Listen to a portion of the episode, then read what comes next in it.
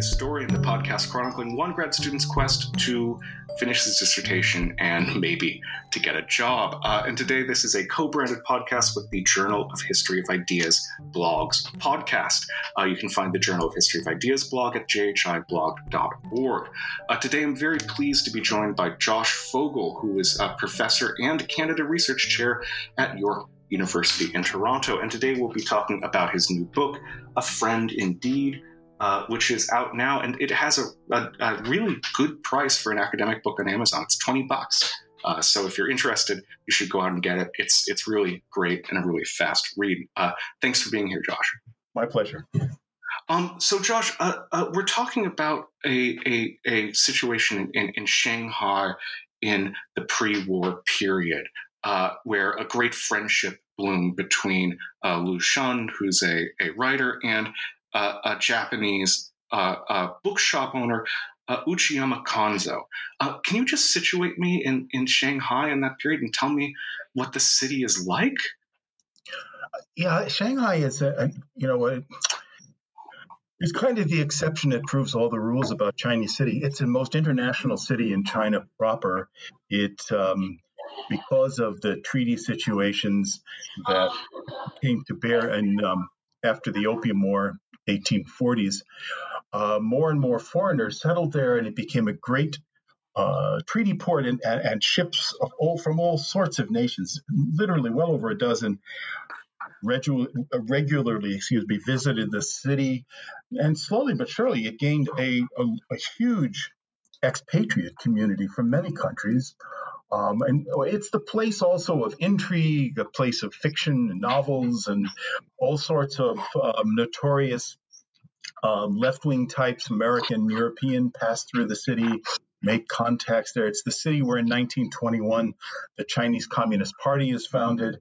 And indeed, one of the branches of the Korean Communist Party is founded there in the early 1920s. Um, part of the reason for that uh, is that the British and the French had carved out little uh, enclaves, which they called settlements, and uh, concessions, they called them actually, mm. where the Chinese police could not exercise control. Well, really, they'd have their own little neighborhoods that would be governed by, I guess, like British functionaries?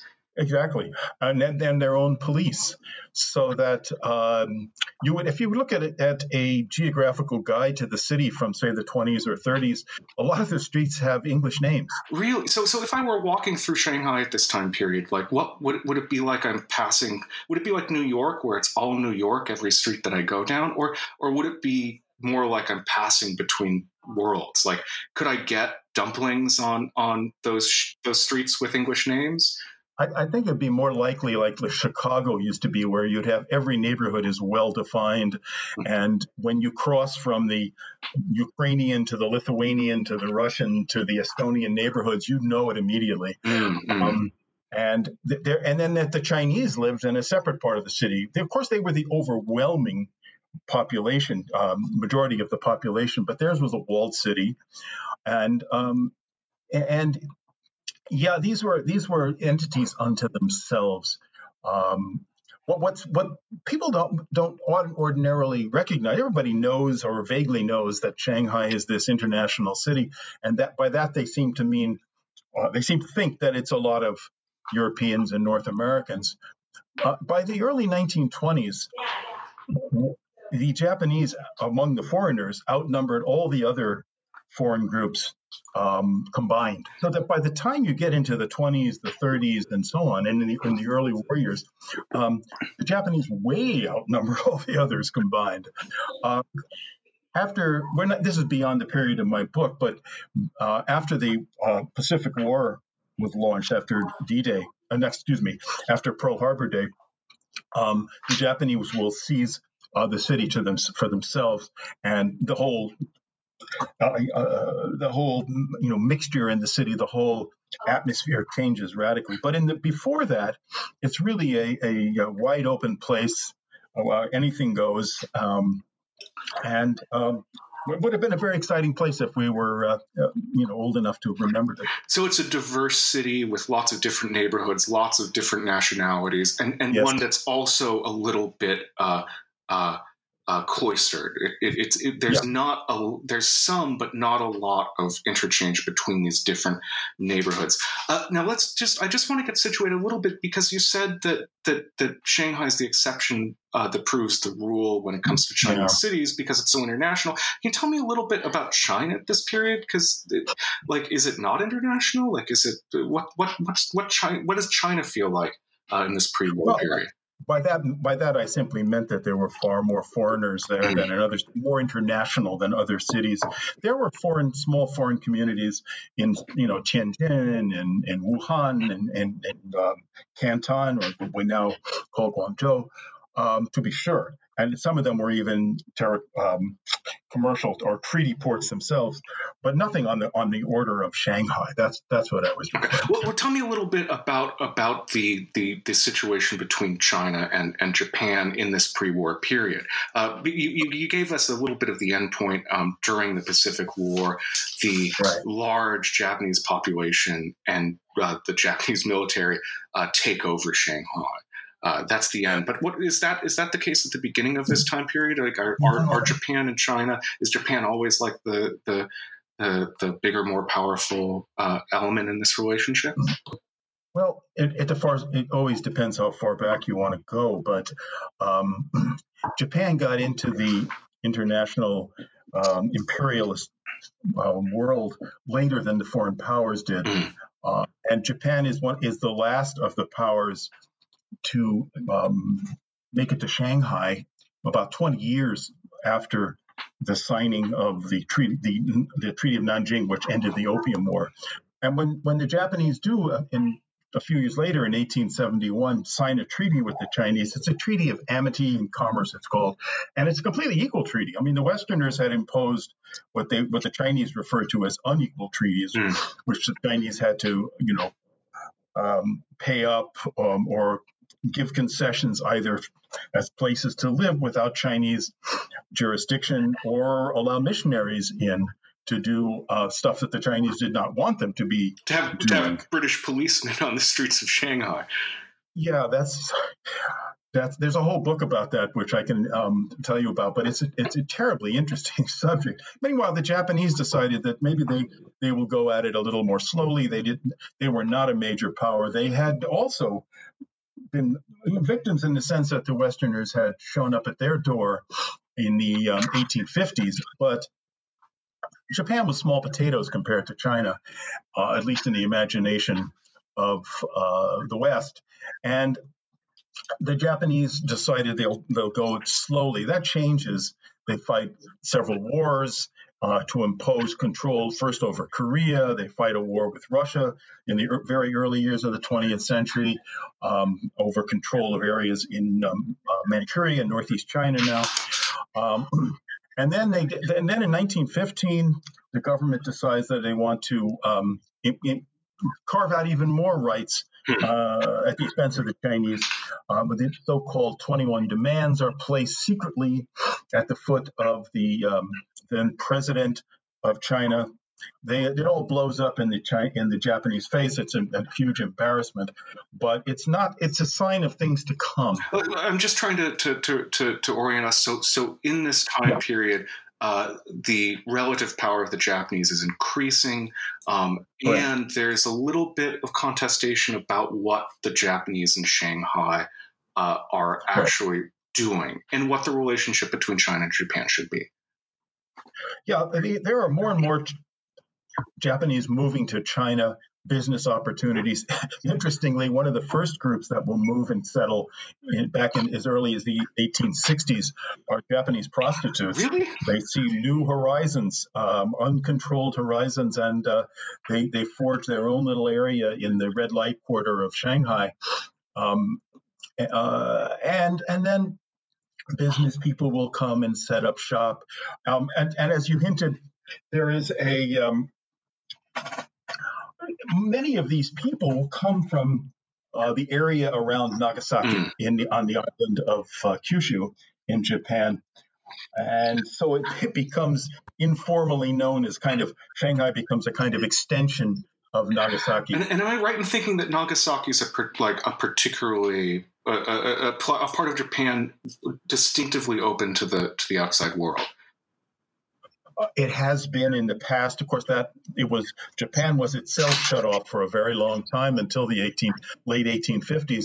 But before that, and be, um, for uh, um, well, no, actually, even during that period, but Nagasaki was one of the, the few places that Westerners, by Westerners I mean the Dutch, um, were allowed to come uh, periodically. But of course, no, there was no missionary activity that was shut off. Uh, there was it was it was commerce, um, but Nagasaki still has a kind of distinctive. Even even today, you can see that in Nagasaki, a distinctive uh, foreign air about it.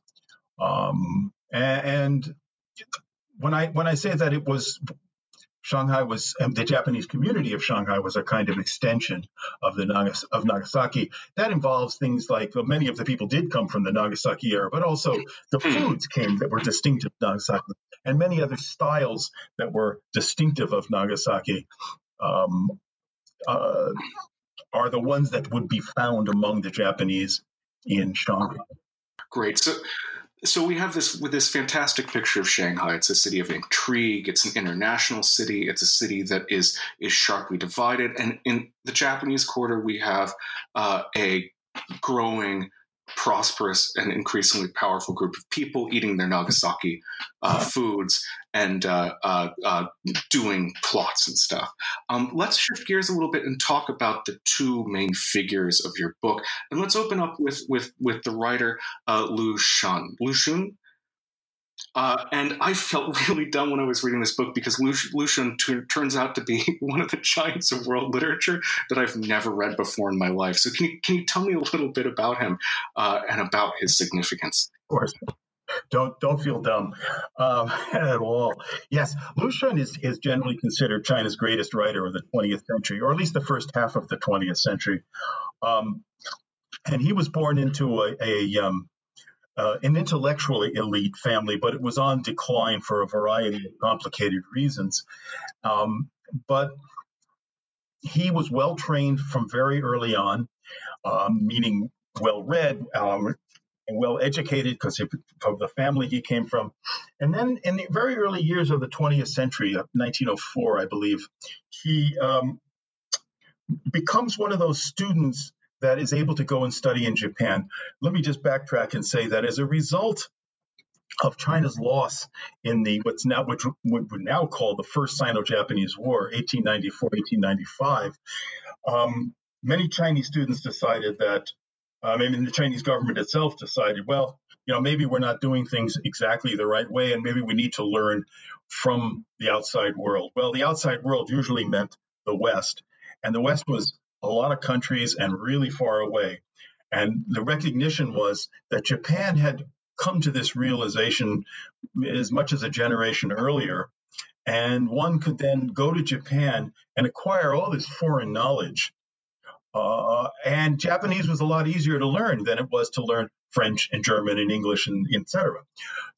Uh, so thousands of students, including Lu Xun, made the trek over those years, early, you know, up till about 1915 or so, and um, studied at various Japanese universities. First, they would go through a, a training course in learning Japanese, um, and they would be st- surprised to learn that Japanese was not like Chinese at all. They had it was an uphill uphill battle, and they but you know most of them overcame it, and then they went into a variety of fields.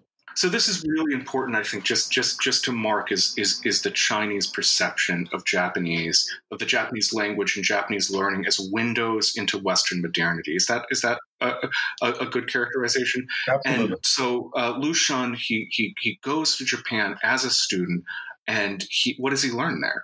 Uh, does he go to like a he's a, he's a writer, so he must go to like a you know small liberal arts college or, or something like that?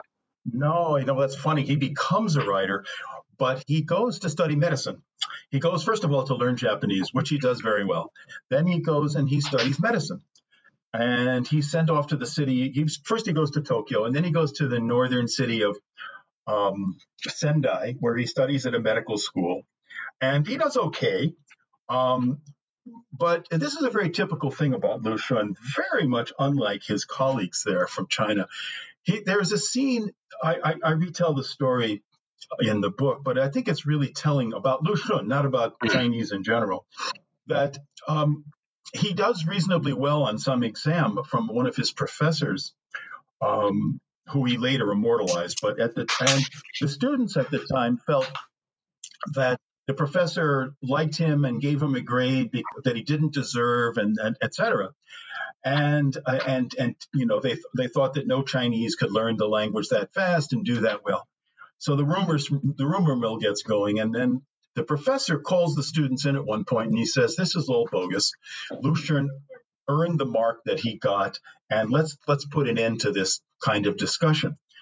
Well, rather than see that as some sort of discrimination against Chinese, which, which you know, to a certain extent, it certainly was, Lu Xun said, the, when he tells the story later, he says, It's completely understandable that they would have felt that way about me because China was a backward country and I'm a, a citizen of China. And so it's only natural that they should come to such a conclusion. Um, Xun had, a, from this point on, Lu Xun had a completely uh, a totally admiring view of Japan. Not all Japanese, mind you, but many, many Japanese. And so he, he thought China had oodles to learn from from things Japanese from the Japanese people. And this is just one of the early instances of that. What happens is that there's there's a story which I think is probably bogus, but in any case, let's not go to that story because I'll just I'll just well, well, uh, give it tell, tell me a little bit about what he saw in Japan specifically. What was it that he thought that that, that China could learn? Like it that that story seems so striking of, of being the subject of discrimination and then saying later in, in a later recollection, oh no, it's it makes sense. They were right. I was I, I was probably backward. The thing that he comes back to a time and again is that the Japanese are a very serious people. They take stuff seriously, and we Chinese are all fuzzy and and and uh, obfuscating, and and whereas the Japanese see an issue, see a problem, and deal with it, and and then go on from there. And he he very much wanted to um, have the Chinese emulate that attitude about things in the world. And he saw it in every walk of life. Um, ultimately, he himself decides that medicine is not the way to go. That that um, if you uh, you as a doctor, he could cure one person at a time, but if he becomes a writer, uh, he can potentially influence many people with his writings. Now that's that's kind of a, a, bold move to make when you haven't written anything, um, but somehow you know he turns out he's an excellent writer and a very popular writer, and his writings um, are become enormously widespread and and, um, and famous. So, so do his do his writings have a similar kind of criticism of Chinese society and and and like They're merciless? Then how did they become popular? Like like. Yeah, I think he diagnosed, I don't mean to carry on the medical metaphor, but he uses it a lot in his writing. The diagnosed problems that he saw in in the kind of the psyche of China. People at this time, you know, we don't it's not popular anymore to talk about a national psyche or national characteristics of a people, but it was very popular in the 20s and before. And he, what he saw the Chinese, as I said before, being fuzzy wuzzy about things. Now, if you or I were to say that about the Chinese, we would probably, you know, be blacklisted forever. But when you're one of those people and you say it and you do it brilliantly, for instance, there's a character, his most famous character, or was a character who has the mysterious name of Ah Q. And Ah is not a, a, a, normal Chinese surname. And Q he writes with the with the um, English letter Q.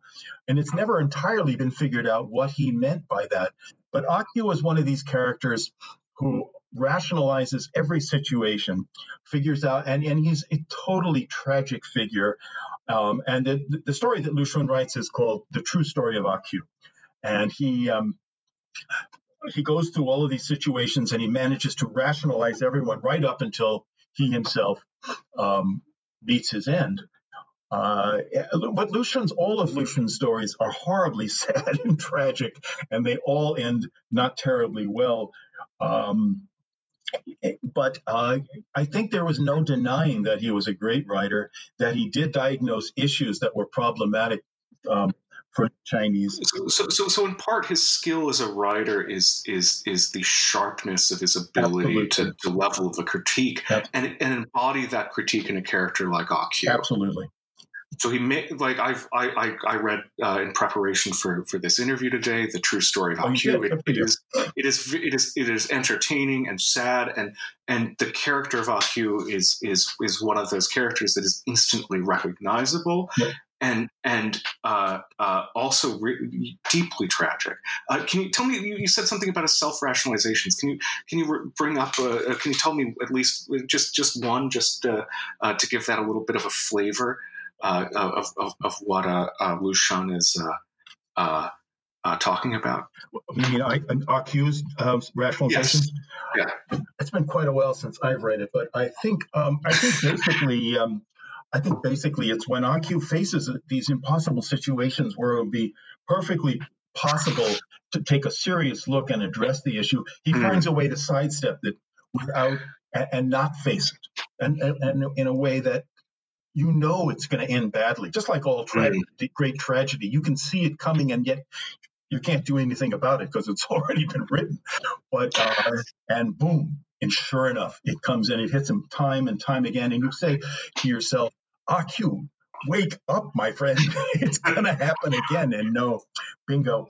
It does indeed happen again to him, and it you know it's one of those stories. I don't know it doesn't happen too often in life, but one of those stories that you um, you just want to cry for the yeah. uh, poor guy. So, so, so Lu Xun goes to school in Japan. Mm-hmm. He he tries to study medicine. He gets more interested in in in this uh, uh, uh emergent critique of Chinese society. He decides right. to be a writer, and then probably uh, uh, he starts writing and becomes. Uh, deeply pro- popular. The the criticisms right. that he is making is striking a chord with people. How does he get to Shanghai? Let's let's get him to Shanghai. Okay. Um, it, it's a roundabout means of getting to Shanghai. He's not from Shanghai, uh, but he, he comes back to the mainland. Um, and now that he's decided to be a writer, the number of ventures in writing, his brother, by the way, he has, he has a number of brothers that um, studied in Japan, but his immediately younger brother also studied in Japan and became very famous um, in his own right. And they they have an on again, off again sibling relationship, but it, that's a that's a story for another time. Um, uh, they they try some stuff together, it doesn't work out. Then he ends up um, teaching at a variety of places in China, and at every turn he has a falling out with somebody. Um, in, uh, I wonder why. It sounds like I wonder why. Yeah. It sounds like his gift is, is a gift of criticism, and I, uh, those sort of people are hard to keep around for very long. I know, I know. Can you imagine a dean with a professor like this? It wouldn't be. It wouldn't be. It's not a good fit. I imagine his graduate advisees would, would just be would have the lowest self esteem. Yeah he uh, one of the troubles and, and, one of the tragedies of pre-war China is that he gets dragged into so many political squabbles mm. and personal squabbles that he ends up not writing a lot. Hmm. You know, you can take you can read all of his short stories. It's in, in one modest-sized book, and that's it. He did some translating. He wrote poetry. He wrote hundreds and hundreds of letters, and he and he um, wrote lots of political and and uh, uh, what should we call them? You know, literary critical essays. But uh, he didn't write a, a, you know his stories are all equally brilliant and wonderful, but there's only a, a, you know a fairly modest number of them. So anyway, he teaches for a while in Beijing. He has a terrible falling out. He was teaching at a girls' um, college in Beijing, and he has a falling out with the dean um, and the students are go on on strike against this dean. He joins the students. Hmm. One of its one of the students he ends up um, falling in love with. He's now he's been. Uh, I should backtrack and very briefly say that he was through nefarious means, that is his mother's um, calculations, um, forced into an arranged marriage, which he accepted without consummating, as far as we know. Um, but out of filial piety, he accepted, but um, never lived with a woman or did anything. Um, and but then he falls in, but he never divorced her either because he didn't want her stigmatized Mm-hmm. by having a divorce on her record. Anyway, he, he falls in love with one of his students, uh, th- but basically through exchange of letters. He then leaves Beijing. He goes off to um, places in South China. He meets up with her again. She's from from um, uh, Guangzhou, from Canton.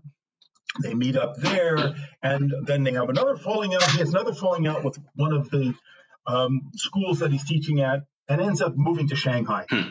Now in Shanghai, he's he doesn't have a teaching job. He's going to be a full time writer, and he has a number of. He's now by the time he gets to Shanghai in, in 1927, he's widely known, widely um, popular. Uh, and very, very famous. And in Shanghai, because of the reasons we discussed a few minutes ago, Brandon, he um, he's safe because he can take up residence as he does in the French Quarter. Mm. So he's so he's he's he's a little bit of a firebrand. Oh. He's pissing people off. Right. He's he's being he's he's he's he's getting involved in all of these political struggles. His life is a mess, and then he goes to Shanghai and he finds both safety and a window into the wider world. Right. Right. Right. and he can also live with his girl, his his lover, as they Mm. say, without his partner. Let's that's I think the preferred term now, without worries of any kind, uh, except for the rumor mills. Uh, he uh, they can settle down, and indeed they do have a child soon thereafter.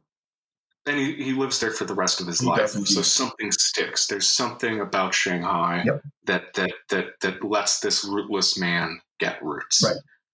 And that something might be the bookstore. So let's let's shift gears a little bit and introduce our second character, Okay, uh, uh, Uchiyama uh, Kanzo. okay. Um, tell me a little bit about Uchiyama Kanzo and and and the bookstore that he eventually opens, because Uchiyama Kanzo that's not a a, a Chinese name, No, no. right?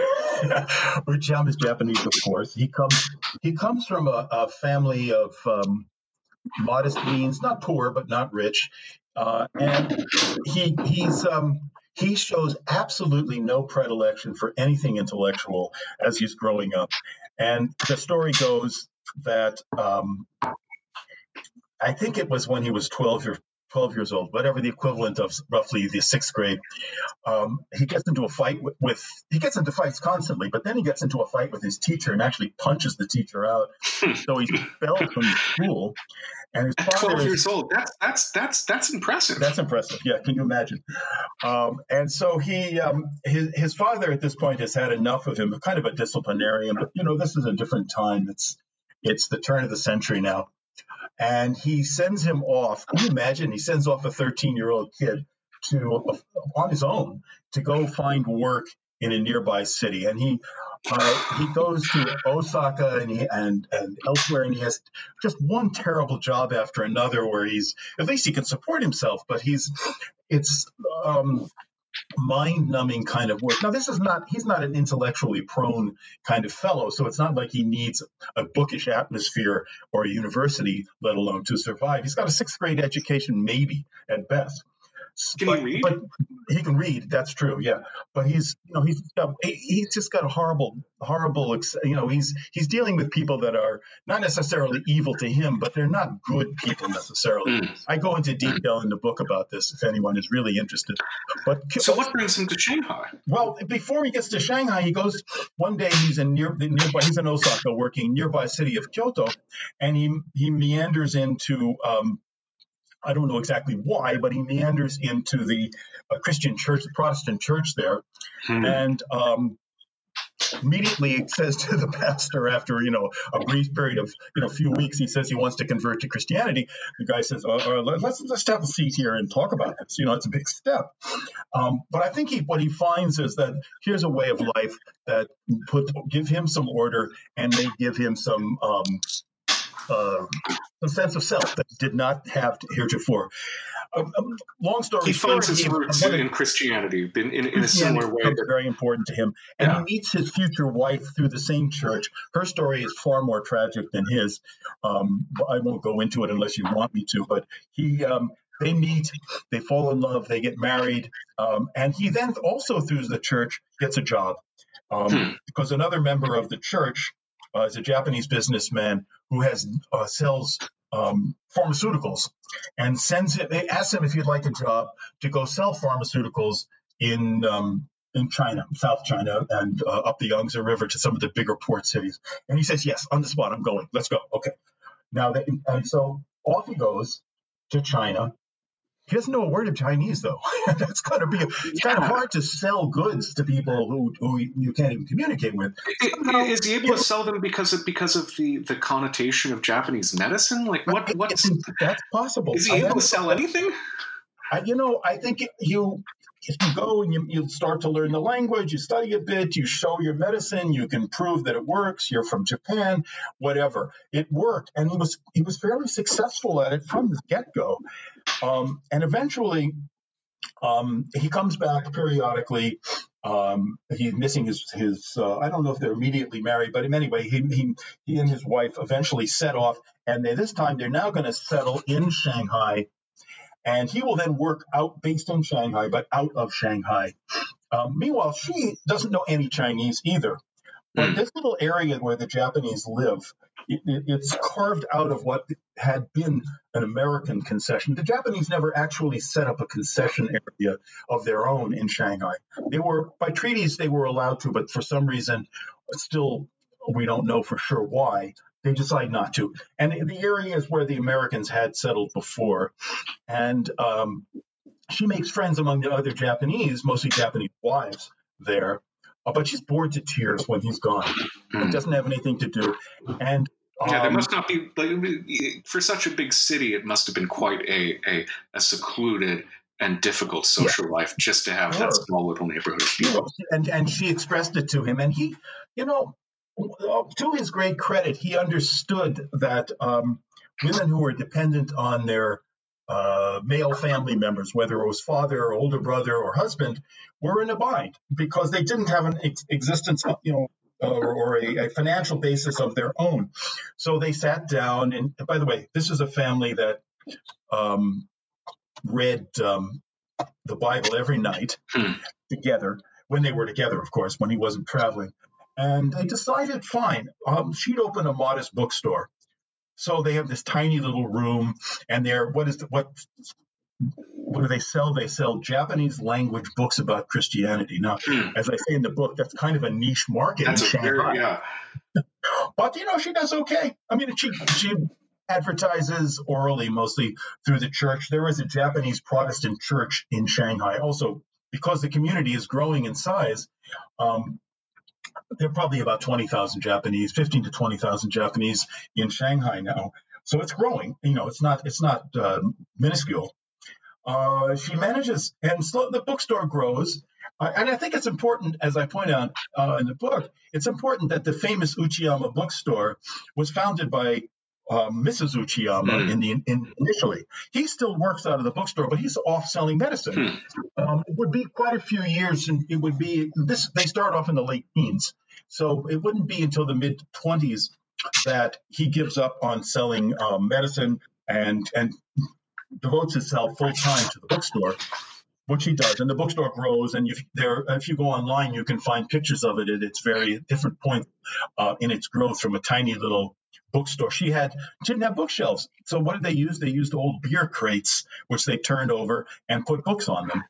Um, and slowly but surely, they build up a huge um, clientele, and they start. They, they, mostly what they're selling are Japanese language books, and they're selling them mostly, at least initially, they're selling them to the Chinese. Hmm. Why the Chinese? Because this is the era when people like Lu Xun, not I don't mean not identical, but I mean in the sense that they had studied in Japan, they'd done their undergraduate years or period study in Japan, come back to China, and they have a thirst for um, books in Japanese.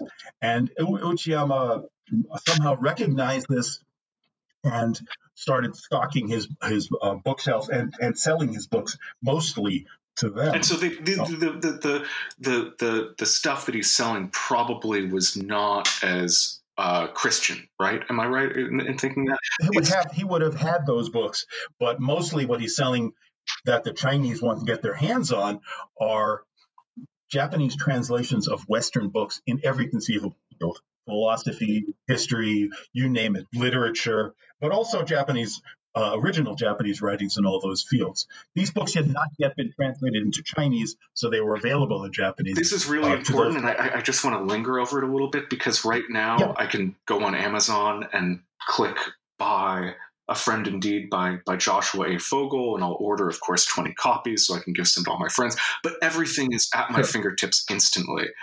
But the, right. I th- there's something when in this time period, information is a lot scarcer. It's a lot harder to get.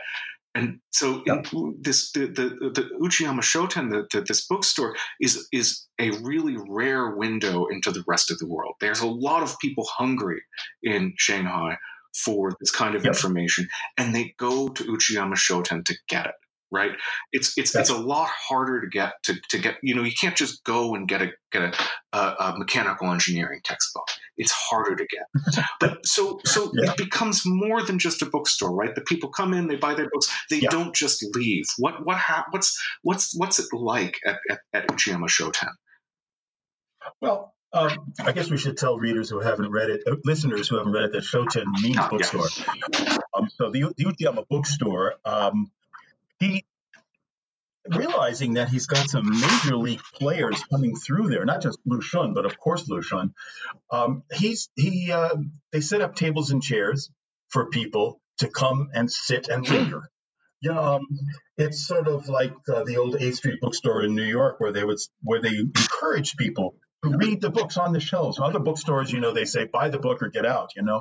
But here they, they and they of course it was allowed in these days, it's hard to believe, but people smoked in there, people drank tea in there. Mrs. Uchiyama came from a part of Japan that had a very special and famous tea, and and she would bring that tea uh, or have it imported um, from from Japan, and and so they encourage people to come and sit and chat. And, and I guess you could call it a salon of sorts. Lu Xun himself, once he and Uchiyama uh, met, which was about two or three days after Lu Xun arrived in 1927 in Shanghai, became fast friends. And Lu Xun basically came there on average every day, wow. sometimes twice a day. And when he wouldn't show up, he would show up in the afternoon. But when he failed to show up, they would um, somebody would be sent around to his house to see if everything was okay. Um, and then he would come and he would have a special sit chair that was set aside for him. You can find pictures on the web of his rattan chair that Uchiyama set up for Lu Xun. It's very amusing. And there are a lot of pictures um, and and not just photographs, but um, drawings, paintings of Lu Xun in that chair um, talking to reporters, talking to uh, Chinese who were interested in chatting with him, and talking to Japanese mm-hmm. visitors. I, I, there's a quote. There's a quote in your book. I'd like. To, I'd like to to to read about Uchiyama Shoten. I, I think it's. I, I, should have looked up who it's from. You can probably tell me. This this is a, a, a, a from page 37 quote there were no japanese or chinese there no separation between the famous and not famous just customers at the uchiyama shoten friends at a salon so this is this it's it's it's more than a bookstore. It's a coffee a coffee house, a, a, a meeting place, a place where people go and chat, right? Yeah, and and um, you know that's not bad for sales either. But on the other hand, it uh, it becomes the kind of place where every Japanese who visits Shanghai goes immediately. They want to they want to see what this place is like. Um, and you know, you have to remember, you have to, you know, kind of pinch yourself. Remember, this is a bookstore that's now become a cultural salon owned and operated by a guy with a sixth grade mm. education.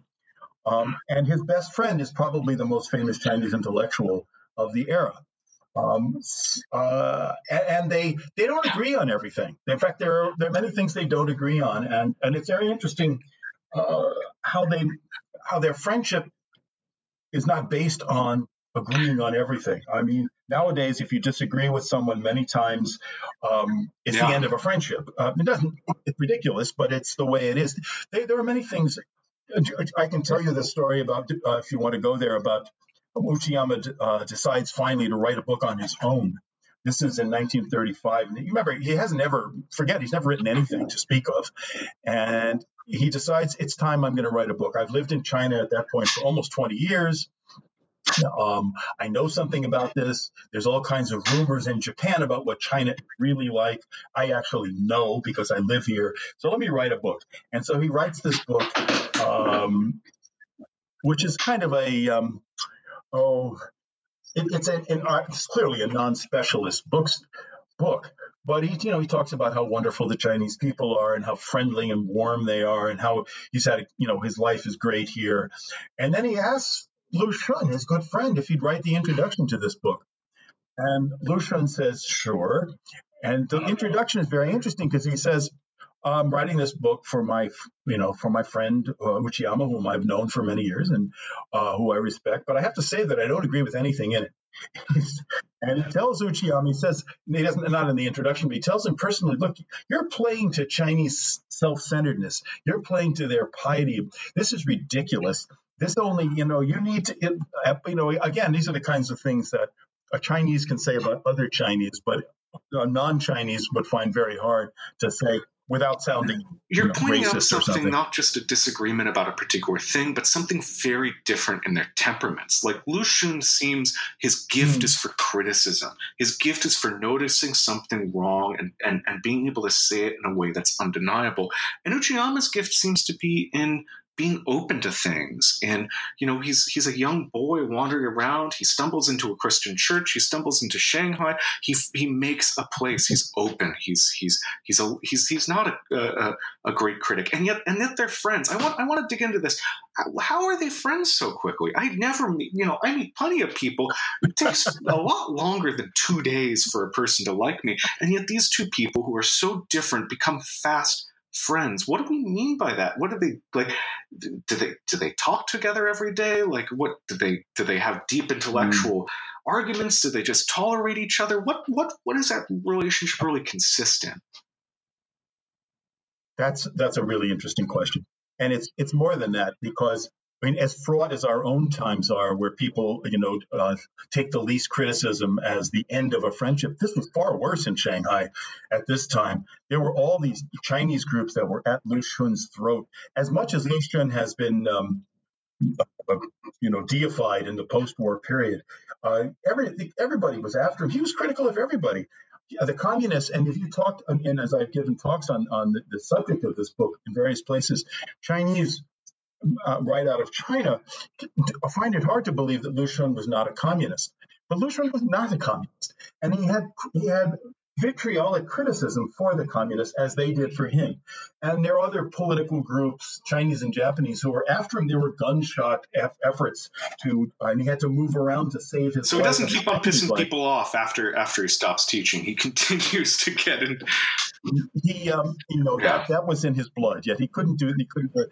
Um, I, they, there was a mutual respect between him and, and uh, Uchiyama, based on different things. Uchiyama looked up to Lu Xun because he was already China's most famous writer of the time. He came to his bookstore. He brought other people to his bookstore. Um, and he just he just thought he was uh, a wonderful guy, even if they didn't agree about you know the national character of the Chinese. Uh, and Lu Xun saw in Uchiyama, you know, provided him with a safe space, a place where he could go and be himself and where others could come in, despite the fact that Lu Xun is criticizing Annie and everybody, he had people who were coming to him to learn. Um, he wasn't teaching necessarily, but they would sit and talk with him sometimes for hours on end.